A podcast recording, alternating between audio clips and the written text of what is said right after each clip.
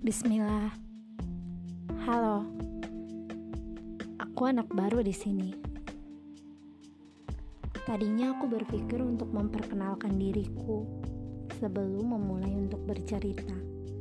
Tetapi setelah dipikir-pikir kembali, rasanya tidak penting juga kan mengenal diriku siapa. Karena aku hanya ingin berteman dengan kalian Semoga lewat cerita-ceritaku kita bisa berteman ya.